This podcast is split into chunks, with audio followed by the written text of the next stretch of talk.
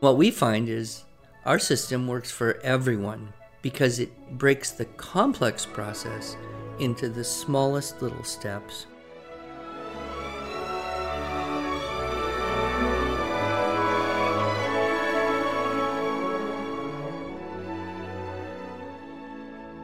Hello, and welcome to the Arts of Language podcast with Andrew Pudewa, founder of the Institute for Excellence in Writing, or as many like to say, IEW. My name is Julie Walker, and I'm honored to serve Andrew and IEW as the Director of Marketing. Our goal here is to equip teachers and teaching parents with methods and materials which will aid them in training their students to become confident and competent communicators and thinkers.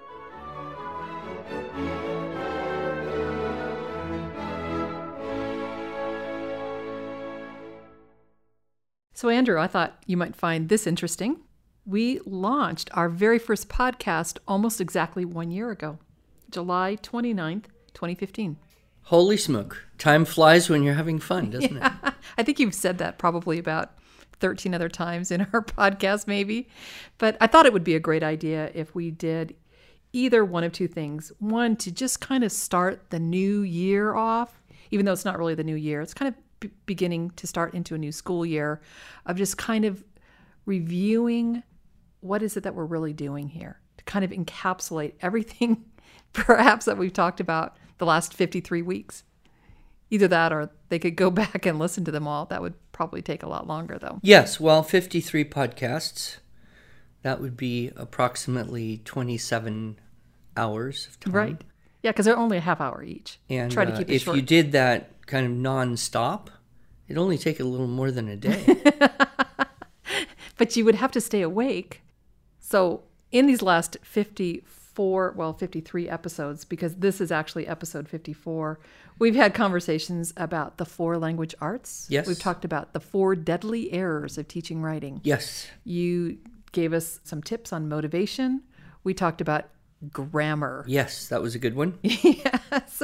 Some would think that was a good one. If they had heard it, they would say, yes, that was a good one, but it was a good one. Pen and paper. I think that one got a lot of interesting feedback from mm-hmm. that one. Yeah. We talked about memory. Don't remember exactly what we said. But it's okay. I do. oh, good. Talked a little bit about classical education. One of my favorite episodes that we did was on thinking, episode eight. And we're going to touch on several of these things and maybe camp a little bit longer on thinking because I know that's something that it's near and dear to your heart and by extension our heart at IEW. So some of the things other things that we've done, we've done some interviews. Sarah Mackenzie was one of our interviewees. Yes. And what I loved about that is that you were her first person that she interviewed on her podcast. Yes. Yes, I was her first. Yes, and I, I remember lo- that when I get jealous of how many followers she has now. right. I listen to her podcast, and she has so many great books that she recommends to read out loud. And of course, that's a big thing that we promote here at IEW. And one of the things that we do, honestly, as a service to our listeners, is we repost our webinar recordings. People have asked us to do that, and we said, sure, that wouldn't be too difficult. So every time we do a webinar, we repost it as a podcast, and that gets a little bit more exposure. So that's kind of interesting. Our most popular episodes, can you guess what they are? Ask Andrew anything whatever the context, whatever anything. Yeah, anything. Yeah, yeah. and th- you're right; those are our most popular. And we have episodes. had some very weird questions. yes, we have, and we do those every ten episodes. So as I was preparing for this recording, I did re-listen to that very first podcast that we did. I was so nervous just being in the same room with you knowing that this was going to be recorded and shared and really just wanted to shut up and listen to you talk. You've improved tremendously over the past year. Well, thank you. so have you. So, as we go into this episode, which we're entitling What Are We Really Doing Here?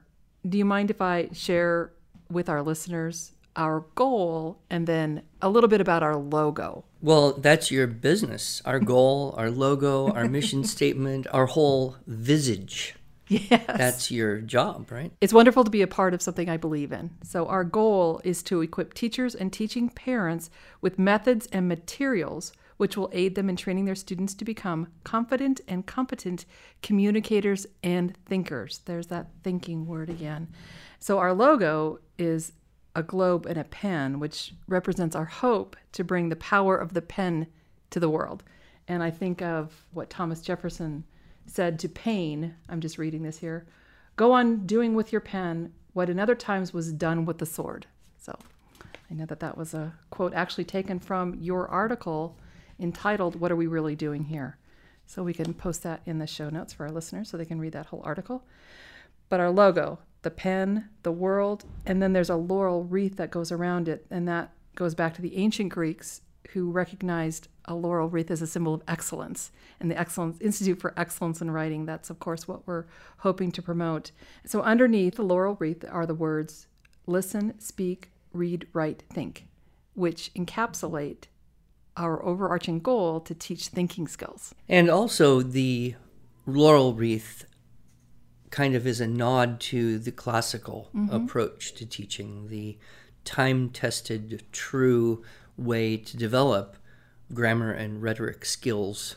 Right. Through imitation and through a progression of exercises, and very similar to what we're doing in a just using more modern words. Mm-hmm. Exactly. Exactly. So we have all these materials. What would you say to the customer that we sometimes get who says, I'm confused? I don't know exactly what to purchase that will help me. I hear IEW is great. I just don't know what exactly it is we're doing. Well, and that's what we spend all summer doing. Yes. You know, at conventions, our wonderful team of exhibitors, our dynamic customer service people uh, answering these questions. And of course, in the true Socratic method, we encourage our folks to always answer the question with a question, mm-hmm. and that would be who are you teaching? You know, mm-hmm. what are your circumstances? Are you in a classroom? If so, what grade level? What what are some of your goals? If you have homeschool or a co-op type of situation. How old are the children you're teaching and how much time do you have and how, how do you want to be involved?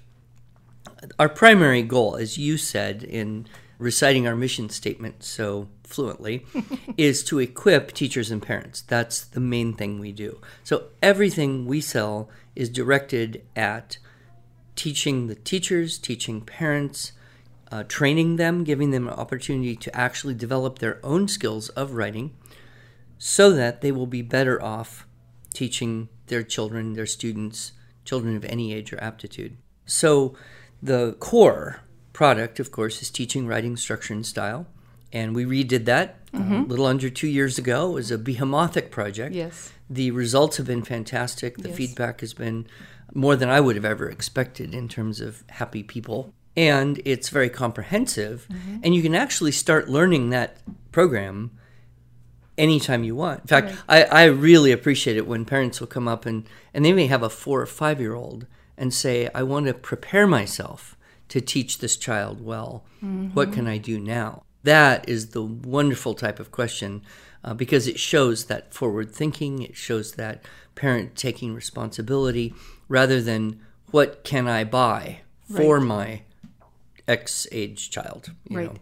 So that's where I think we continue to focus our efforts. And that is, in a way, what differentiates us from a lot of other, quote, curriculums. We don't sell things for people to buy and throw at their kids. We provide training opportunities, seminars, and materials for parents and teachers to learn the system and become more effective with their children. So, so that teacher training course that we sell, what I love about how we teach writing is that it's easy. It's not hard to figure out, but it's different than what anybody else is teaching. It is easy because it's systematic. It can be challenging because it's systematic. Hmm. Some people's experience with writing is different than the way we do it, mm-hmm. and sometimes they come up uh, with this to this systematic way of doing things, look at all the models and checklists and say, good heavens, isn't it just about expression expressing your ideas on paper? Mm-hmm. So, you know, having that system is going to help both the people who desire a systematic approach and the ones who need it but don't necessarily know that yet. Mm-hmm. It is hard in a way, to be honest, mm-hmm. that if you don't actually do the exercises, the practicum exercises yourself as an mm-hmm. adult. Mm-hmm. If you don't actually practice the things you're going to try to teach, it's much harder to teach them well. Mm-hmm. Whereas if you do, when the when the video says turn off the video and do this outline, turn off the video, write this paragraph, turn off the video, do these practice exercises. You know, if you don't do it, how do you teach it well? Right. And even as you mentioned that, I think of the student videos who have a similar prompt pause and now write this your from your keyword outline on sea snakes. If the kids don't do that, they wouldn't learn to write. So why would the teacher learn to write if she's not he or she is not actually doing the assignment, right? Yes, well, I think the older we get, the more susceptible we are to think, oh, yeah, I read it, I understand it, I can do it. Right. Uh, but of course, we know from coaching parents who call up or teachers who say, I don't quite get it. First question we ask is, Did you do the practicum sessions? And if the answer is no, which usually if there's difficulty, that's the problem, then we have to redirect and say, okay. But on the other hand, people appreciate that because there aren't a lot of opportunities like that for busy parents, busy teachers to learn something well enough in a relatively short period of time to be comfortable teaching it to children of all different age and aptitudes. Right. If you were to summarize our system of teaching writing in, you know, a sentence or two, like an elevator speech, what would you say? Well, we provide structural models to help children understand how to organize ideas, both for narrative, fiction, creative type writing, as well as research, report, essay type of writing. So we provide models so that they can have an idea of how much information to collect up, how to organize, and then how to present that. And then we have style techniques and checklists that force them to use uh, different words than they might use. So, vocabulary, different sentence, phrase, and clause patterns, uh, specific word usages and grammatical constructions that will add more variety to the writing and so expand the style. And then embedded through the system is the increasing difficulty of asking the questions that helps the children know the content, to invent, Mm-hmm. to think up the content. And so we start with a very simple question What are the keywords in the sentence? And we move to a little bit harder question What are the key elements of the story? We move to a little bit harder question What are the most significant, important, interesting facts in this selection that we're summarizing? Move into pictures, and then we hit that problem of the blank page in mm-hmm. Unit 7. Mm-hmm.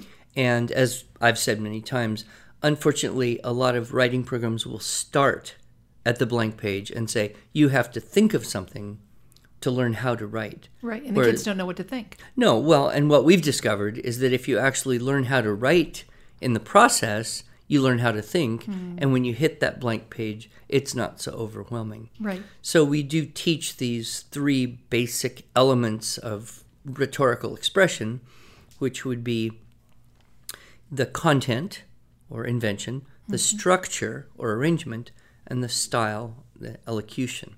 Mm-hmm. And so in that way, it's very organized, and people who have had difficulty, tears, struggles, even considered giving up entirely with other approaches or no approach find a successful pathway they can step on and walk in front of their children and see measurable, qualitative, concrete improvement. I like that you mentioned the pathway, and I like that you mentioned the teacher leading the students. We did a study recently on how this program had success in a classroom. The Berwyn study. Yes, exactly. That was mind blowing. yes. I mean, the results blew away all of our expe- expectations. It was so exciting. It was the perfect demographic. Two elementary schools, K 8, small suburban district, and the same demographic in terms of economic and racial mix uh, in these schools. We had our consultant train one school's teachers and not train the other school's teachers. So it's a perfect opportunity for comparison. So we had one school, the teachers did the in service with our consultant, were provided with uh, the materials we have available for teachers. In September, at the beginning of the year, right after the training, we gave a uh, impartial writing assessment through the ECRA company. Right. And they tested both schools. So a couple hundred kids in each school. And then we just let the year roll, let the teachers teach as best we could. Our consultant was available, but we didn't monitor a lot of specifics, like how much time was spent and how many units they did and how far on the checklist. We don't know that.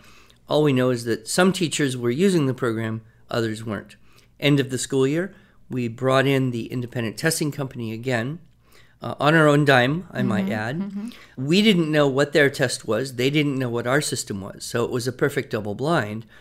And they gave this writing assessment, scored it, and sent then the scores. And what we saw was almost unbelievable mm-hmm. when, when you think about it.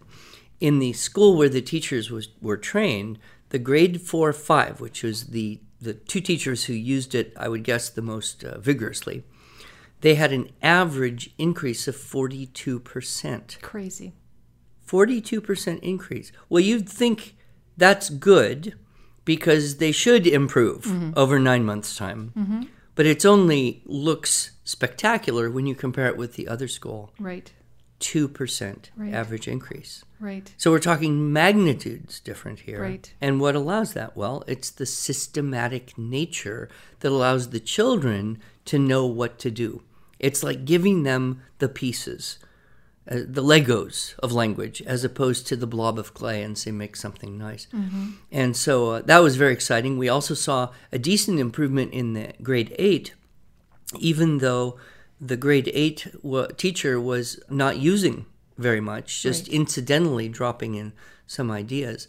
But that uh, that grade four or five group, mm-hmm. wow! Of course, the Berwyn School District was very happy mm-hmm. that we paid mm-hmm. to prove that their investment in their teachers was a worthwhile investment. Right. But that's so comforting to have when we talk to other schools that are mm-hmm. saying, you know, can you kind of guarantee is this mm-hmm. really going to work? I mean, it mm-hmm. sounds good, but. Right. So now we have the answer to the but Yes. question. Yes, we do. So writing is in our name, the Institute for Excellence in Writing, and that's where we really shine. But we have these other language arts leading up to writing, listening, speaking, and reading. And I know that we have some curricular materials to support that. Yes, and of course, uh, I could talk for an hour on, I think I did actually talk for an hour on each of those. Mm, yes, you did. But the one hour version is the four language arts. People can download that off our website, can they not? Yes, they can. So we talk about the relationship, how listening is actually at the core of everything, and how to promote good listening by reading out loud to children mm-hmm. from a young age and all through the elementary into the teen years even. Mm-hmm. And the importance of doing that to build the database of language of vocabulary and syntax and ideas. And I just can't stress too strongly to people that that is the thing that makes the biggest difference. Mm-hmm. It's the number one predictor of good writing skills in adults is did your parents read out loud to you a lot while you were growing up? Mm-hmm. I would say eight out of ten people, if if I ask them the question, they'll say, "Yeah, yeah." I guess. How do you know? How'd you know that? Yeah, my dad read the Reader's Digest every day at dinner. And in the few times they don't, they'll probably say something like, "Well, my parents didn't read, but I was the oldest sibling, so I read to my younger siblings." And So they're hearing themselves They're read out loud. getting the language in through the ear. Then, of course, uh, speaking. When you think about writing, what do you have to do? Talk to yourself, right? So you're sitting there. I got to write something. So you have to articulate to yourself an idea in words in a complete sentence that makes sense, hopefully, right? So you have to say something to yourself. Then you go back to listening. You have to hear what you say to yourself. Then you have to hold it in your memory long enough to be able to write it down without forgetting what you were writing. Right. This, I mean, when you think about how complex this is, hmm. it's a wonder anybody can do it at all. Right. Exactly. Uh, but it also helps you understand why some children get overwhelmed so mm-hmm. easily. Mm-hmm. But this speaking, of course, the ability to create and produce from your database of language the sentence structures with the good vocabulary and, and syntax. That's why memorizing language Right. is so important. And there we have my favorite product. Yes. The, my favorite thing I ever did was the linguistic development through poetry memorization. Mm-hmm. And so just building that fluency of speaking beautiful English and using imitation and memory and furnishing the mind. I know mm. I've talked about how I love that phrase, furnishing the mind. And then, of course, reading will be a direct result of listening because when you decode a word, right, you will compare mm-hmm. that word you've decoded with the words you already learned through listening. And if it matches up, you have comprehension. If it mm-hmm. doesn't match up, you don't have comprehension. Right. Right? So you might say slaigaha, slaigaha, slaigaha, slaigaha. Oh, wait a minute. That's E I G H. That's one of them A sounds. Mm-hmm. You get sleigh. What's a sleigh? Mm-hmm, Now, if you've heard a poem or read a story or seen a movie where someone talked about sleighs, Jingle bells, maybe? then you could. But if you didn't have that in your auditory database, it wouldn't make any sense. Right. It'd be as useful as it being called a sligaha. Yeah, right. So, uh, so that reading so dependent, and then of course the writing, and we can Right. continue to talk about that later. the writing is a tool that we use to teach thinking. And I would love to talk a little bit more about how we teach thinking, kind of surreptitiously, as you might say, but I think we have to stop. Well, our title was thinking the quintessence of the four language arts. Right. And the quintessence is the fifth element, hmm. quintessential of the fifth element, quintessentially. And what is the fifth element? Well, if you go back to medieval alchemical elements, you got fire, air, water, and earth. What's the stuff from which all of that is made? Hmm. The fifth element, which is sometimes called ether Oh, okay. but it is the substance behind the substance. So the activity behind the activity, the reality behind the apparent reality. So when we're teaching the four language arts, behind that, thinking. For next week? Next week. All right.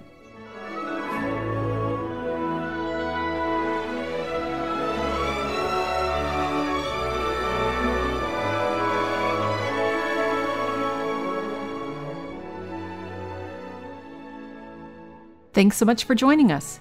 If you enjoyed this episode and want to hear more, you can subscribe to this podcast in iTunes or Stitcher, or just visit us each week at iew.com slash podcast. Until then, on behalf of Andrew Pudewa and the team at IEW, I thank you for the privilege of allowing us to partner with you on this educational journey toward better listening, speaking, reading, writing, and thinking.